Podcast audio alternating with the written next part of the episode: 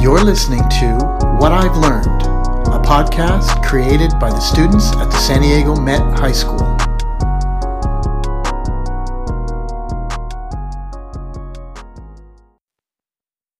We all desire close, authentic connection.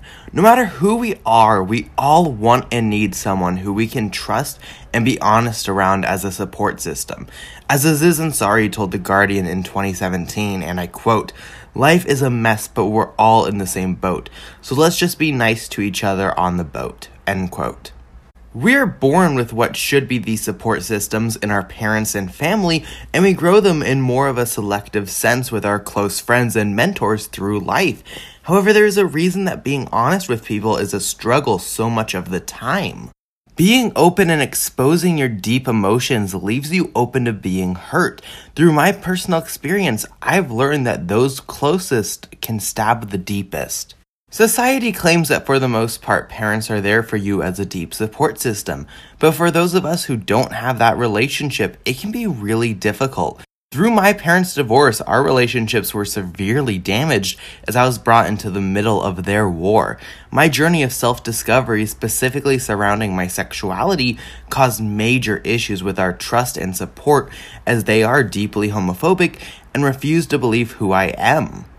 Major moments where I opened myself up to them, such as when I came out to them, only ruined the little trust I had for them as they went and immediately outed me to my entire family. Yet for some reason, you can't completely turn off your hope that things will get better.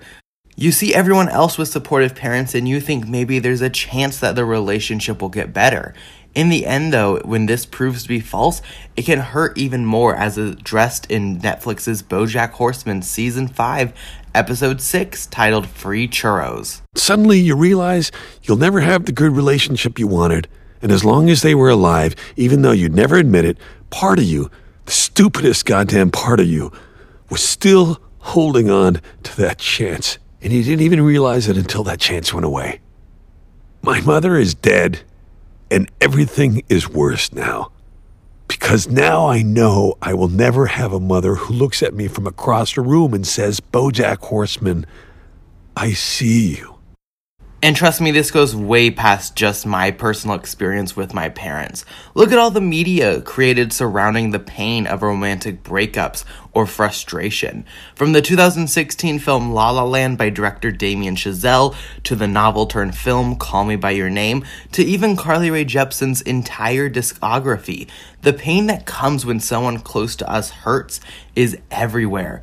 It is relatable and scary, but it also isn't the end of the world. In the aforementioned Call Me By Your Name, after his love leaves at the end of the summer, Elio has a heart to heart moment with his dad who confronts him about the deep, eternal hurt that he is experiencing. Right now, you may not want to feel anything. Maybe you never wanted to feel anything. And, uh, maybe it's not to me you want to speak about these things, but, uh, feel something you obviously did. Most parents would hope the whole thing goes away. Pray their sons land on their feet, but